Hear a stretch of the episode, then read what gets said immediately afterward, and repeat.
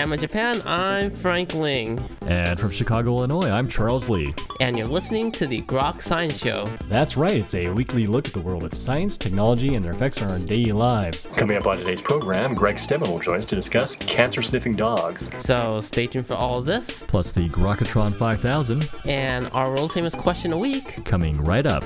Here. On the Groks Science Show.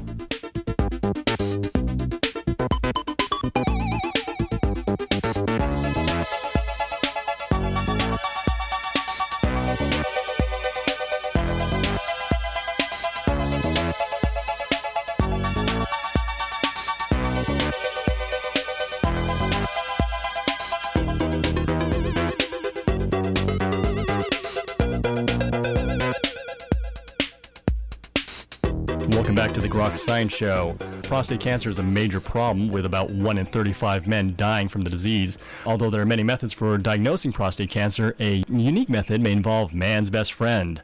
Well, joining us to discuss this issue is Mr. Greg Stebbin. Mr. Stebbin is an editor for Men's Health magazine, which has recently published a uh, article on how man's best friend can uh, sniff out prostate cancer. Mr. Stebbin, thank you very much for joining us today on the Grok Science Show. It's great to be here. Thank you. Well, certainly a pleasure to have you on the program, and certainly uh, a very fascinating article in Men's Health magazine about prostate cancer in dogs. Can you tell us a little about this? Sure. Well, just as a little background on prostate cancer, it's a very complicated disease, and in, in many ways, it can be likened to being the male equivalent to breast cancer in the sense that it's largely gender specific. It takes almost as many lives every year as breast cancer. Breast cancer, about 40,000 women a year in the U.S. die of breast cancer, about 30,000 men. Obviously, that's a 10,000 person difference, but still significant. And the other thing that's really significant about prostate cancer is that, like breast cancer, early detection is definitely your best chance at beating the disease. And here's where there's a big difference between breast cancer and prostate cancer. Uh, with breast cancer, we are all very well informed about the threat of breast cancer, what a mammogram is, what a pink ribbon means, who Susan G. Komen was, why women doing self breast exams is so important. And even though there are tests that men should be getting done on an annual basis for prostate cancer, almost nobody knows anything about them, largely because women are really good at taking care of themselves and taking care of each other. And us guys are kind of embarrassed and we're not very good about going to the doctor. So more of us than necessary die of prostate cancer simply because we don't know that there's a simple test we should be getting it's even more complicated than that because the test, which the blood test, which is called the PSA test, even though it is the best way we have available to detect prostate cancer and take advantage of early detection.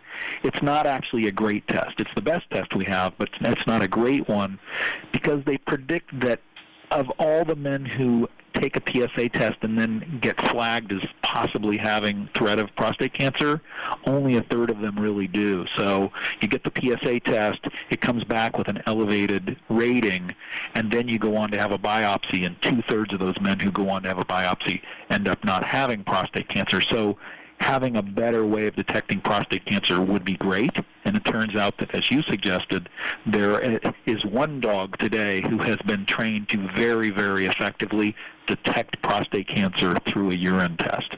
I see. And so is it just that men are not aware that this is as big an issue as uh, women are for getting tests for breast cancer? Yeah, that's kind of the top level or layer of it. But I think, you know, the next question is why are men not as aware?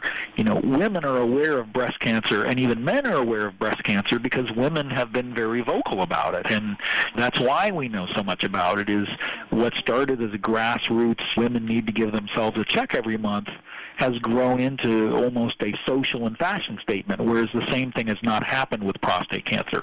A lot of that is simply that women traditionally in the home are the caretakers and the men are the breadwinners and they keep the cars running while the women keep the, the health of everyone in the household going. I'm not advocating that. I'm just saying traditionally that's how it's been.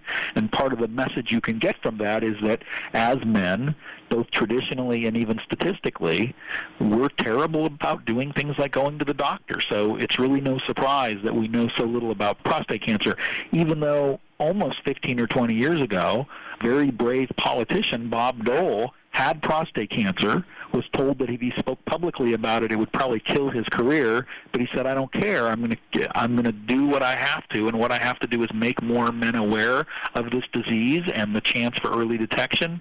He was the first one to speak out publicly about prostate cancer, much like many women do today. Other very well-known men have talked out, spoke out about prostate cancer as well, and yet it really hasn't made a difference. Men are still basically blind to the risks and the possible options that early detection and the PSA test present. Uh, isn't it true men can also come down with breast cancer as well? Yeah, I mean, it, it's, it's certainly not, breast cancer is certainly not exclusively a female illness, but it's largely something that attacks women. So, yes, men should be concerned about breast cancer as well, but frankly, the numbers for prostate cancer are much, much, much more dramatically higher. And when a guy dies of prostate cancer, it's really a very painful process, isn't it? It, it it's pretty awful. You know, I mean, even as recently as we all heard that Dennis Hopper, the movie actor, died of prostate cancer. And if you had an option of detecting this disease and taking care of it, versus dying of it, let me tell you, I guarantee you would prefer to continue to live life without having that, you know, dying of something else, let's just say. I mean, you know, I'm not saying any death is pleasant, but this is a particularly prolonged and painful one. So tell us a little bit about this study that says dogs uh, may be able to sniff out prostate cancer. This is a really interesting thing that came out at a uh, conference about a month ago in San Francisco some French researchers had the idea, and, and, this really makes a lot of sense. You just kind of have to walk through it and process it. But they had the idea that when a male body began to create a prostate cancer tumor, that could cause some unique chemical reactions in the body, and those unique chemical reactions in the body may have unique scents.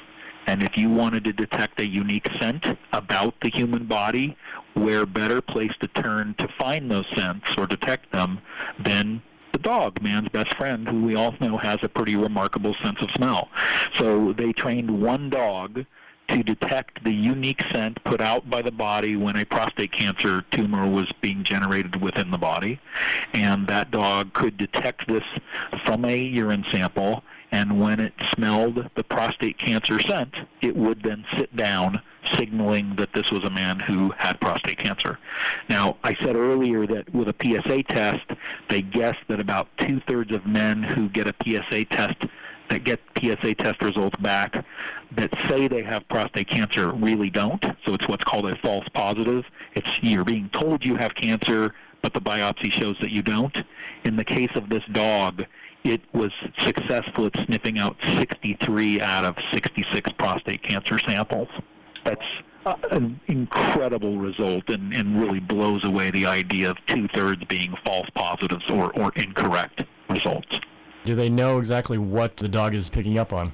What well, that's the, that's really the next piece of the puzzle. I mean, so first of all, you know, as I said, there's one dog in France who has been successfully trained. So if you think about this from sort of a scientific and scientific method perspective, what's the next thing we have to do? What's the next thing they have to do is they have to determine whether is this dog a freak of nature or can other dogs be trained. So that's the next step. Can we train other dogs to produce similar results? And assuming they can, let's face it, it's not particularly productive to try to train thousands of dogs and spread them around the world to detect prostate cancer. What would be better is to train enough dogs to su- successfully identify prostate cancer tumors and then to attempt to learn exactly the answer to the question you asked, which is what is it that they're sniffing, and can we then find a way to create the same result in a clinical way, you know, through some kind of electronic sniffer or a litmus paper test, or who knows? We went from thinking the best way to to find prostate cancer tumors was with a blood test. Now we're talking about dogs and a urine test. Who knows what the final form will be? But it does look like dogs will provide the key to finding the answer to exactly what you ask What is that smell, and how can we identify it so that more and more men can have this much more highly accurate form of testing? Do they think that they can train these dogs to sniff out other types of cancers as well? Well, it's a great question, and actually, this is not the first time dogs have been used to detect cancer.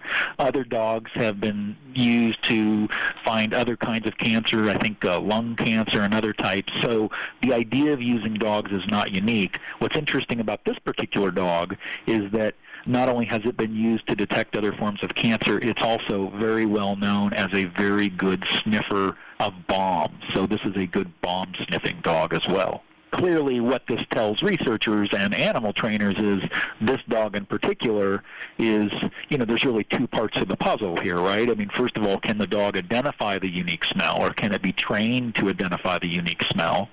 And next is, can the dog be trained to signal that it smelled that unique smell? I mean, that's a pretty, pretty high level set of instructions in the sense that an animal has to learn. You might find a fabulous a dog that's fabulous at sniffing a particular scent, but it may not be good at letting you know it found it.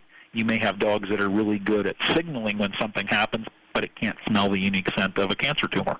Do you think there are particular breeds of dogs that would be better uh, suited for this? Well, in this case, it's a. Um, I don't have the. Well, it's it's actually a, a shepherd, and I'm not even sure I can say the name of it, but it's a Belgian Malinois, if I'm saying that correctly. M-A-L-I-N-O-I-S. It is a shepherd, and again, that shouldn't surprise us either because we know that shepherds in the past have been highly trainable for other uses. Do they think uh, other animals might be also useful for this? I suspect there's two tracks that this type of investigation might go on. The first is very specific to prostate cancer. Can we train other dogs not with the goal of ultimately having a worldwide team of dogs sniffing prostate cancer, but so that we can learn from those dogs that can successfully sniff the tumors. And then the other track, I suspect, is just what other kinds of illnesses can we use dogs to detect? Because let's face it, uh, you know, as we talked about, this particular dog has been good at sniffing out other cancers and bombs.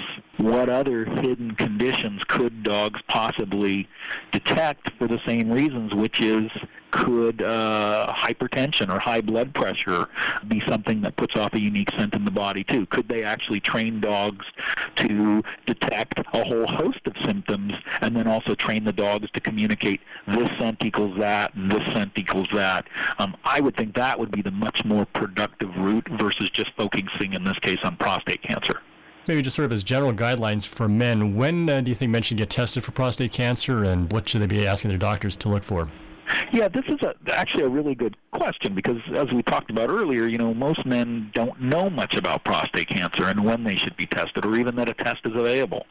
So, it used to be that the kind of hard and fast rule for men was you should start getting a PSA test, again, this blood test, as part of an annual physical exam starting at 50. The reality is medical professionals have begun to see that it's better not to have a hard and fast rule. Well, why is that? Well, first of all, if you have a family history of prostate cancer, start getting tested earlier. If you come from a population that tends to have higher incidences of prostate cancer, like African Americans, it would be smart to start getting tested earlier. Because one of the things you realize is if the, the guideline is start getting tested at 50, and you get tested at 50 and you have an elevated PSA test score, your doctor doesn't have anything to compare that to. There's no baseline. So I'll just give you myself as an example. I started getting interested in this disease purely from a journalistic perspective about 15 years ago. And I decided that at 40, I was going to get my first PSA test. You know, I had to twist my doctor's arm. I said, no, I'm getting this test. Well, you don't need it. Well, I don't care. I'm getting it anyway. I started getting the test when I was 40 and every two years thereafter. I'm happy to say that there's nothing about my PSA test score that is worthy of any attention. But next year, if should I get a PSA test and it's even slightly elevated, we then have the advantage of going back and looking at where it was a year ago and saying, oh, it is slightly elevated versus, oh, it's been slightly elevated all along. It just puts everything into perspective. So to some degree, the answer is let family history and your own genetic background help you. But the other thing is also be guided by what will give you peace of mind. And if your doctor says you don't need it, do it anyway. Ask them what it'll cost, and think of it as like insurance. Say to yourself, okay, it's 50 bucks, or it's 100 bucks, or it's 300 bucks. Is it worth it to me to be useful in the future? It's helpful to understand that prostate cancer in men is actually normal. They say that most men die. Uh, let me say this correctly. Most men die with prostate cancer, not of prostate cancer. So at a certain age, 60 or 70 or 80, uh, when men die and they do an autopsy, they almost always find prostate cancer. It's just not life threatening. It's life threatening when it grows quickly. So one of the advantages of getting a PSA test early and then continuing to get it is it helps you understand whether it's fast growing prostate cancer or slow growing prostate cancer. The reality is just because you have an elevated PSA score PSA test score, and then even if you get a biopsy and see that you have cancer, knowing whether it's fast or slow growing will help inform what your next treatment option should be. There are many, many, many, many men walking around today who know they have prostate cancer. They have elevated PSA test scores. They've had biopsies done, but they also know that it's very slow growing and so they, with their doctors, have come to the conclusion that doing nothing, which is clinically called watchful waiting, doing nothing is better than doing the kind of radical and invasive treatment that is often required to get rid of prostate cancer. And so a man with prostate cancer may seek no treatment for 10 or 20 years or even for the rest of his life, but because there's that baseline and online uh, ongoing testing, which may happen not annually but even quarterly, they know whether the, the cancer is progressing or not. If the cancer is not progressing and it's not hindering a man's life, why should he do something dramatic like surgery or radiation or chemotherapy when it doesn't appear that it's a problem beyond the stage that it's already reached? I wonder if you have some final words uh, regarding the issue of prostate cancer and dogs being able to sniff out prostate cancer. Well, I just, you know, I, I love the fact that man's best friend has turned out to be an even better friend than we knew. But I, I think the real takeaway from this in, from this conversation is that whether you're a man or a woman, at a certain age, somewhere between 40 and 50, getting the simple PSA test done is very important. It's not a perfect test. We've talked about that, but it's the best test we have available today. And early detection is really the thing that's going to, if there's any threat of prostate cancer in your future, early detection is going to give you the most options. So for anyone listening, if you're a guy and you're 40 or older, start thinking about a PSA test. If you're a woman and there's a man in your life who's 40 or older, that could be a husband, a boyfriend, a father, a son, a best friend, whatever it is, make sure he knows about the PSA test because I'll bet you he doesn't. And that kind of ignorance causes death and a lot of unpleasantness for both men and women. Well, good advice. Uh, Mr. Stebbin, I want to thank you very much for joining us today on the Grok Science Show. You bet. It's great to be here. Thank you. And we're just listening to Greg Stebbin discussing cancer sniffing dogs. This is the Grok Science Show. Coming up in just a few minutes is the Grokatron 5000 and the world famous question of the week. So stay tuned. How much is that dog in the window? The one with the waggly tail. How much is that dog in the window? I do hope that dog is for sale. I must take a trip to California and leave my poor sweetheart alone. If he has a dog, he won't be lonesome, and the doggy will have a good home. How much is that doggy in the window? The one with the waggly tail. How much is that doggy in the window? I do hope that dog is for sale. I read in the papers there are robbers with flashlights that shine in the dark. If he has a doggy to protect him, he'll scare them away with one bar. I don't want a bunny or a kitty. I don't want a parrot that talks. I don't want a bowl of little fishies. You can't take a goldfish for a walk. How much is that doggy in the window? The one with the waggly tail. How much is that doggy in the window? I do hope that doggies, I do hope that doggies, I do hope that doggies for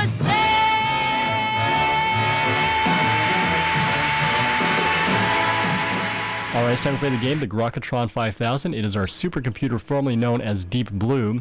Today's topic is called Man's Best Friend. So, for the following five people, the Grokatron 5000 would like to know if you think they are man's best friend or not. Mr. Stebbin, you ready to play the game? You bet. Okay, here we go. Person number one, man's best friend or not, it's the talk show host Jerry Springer. No.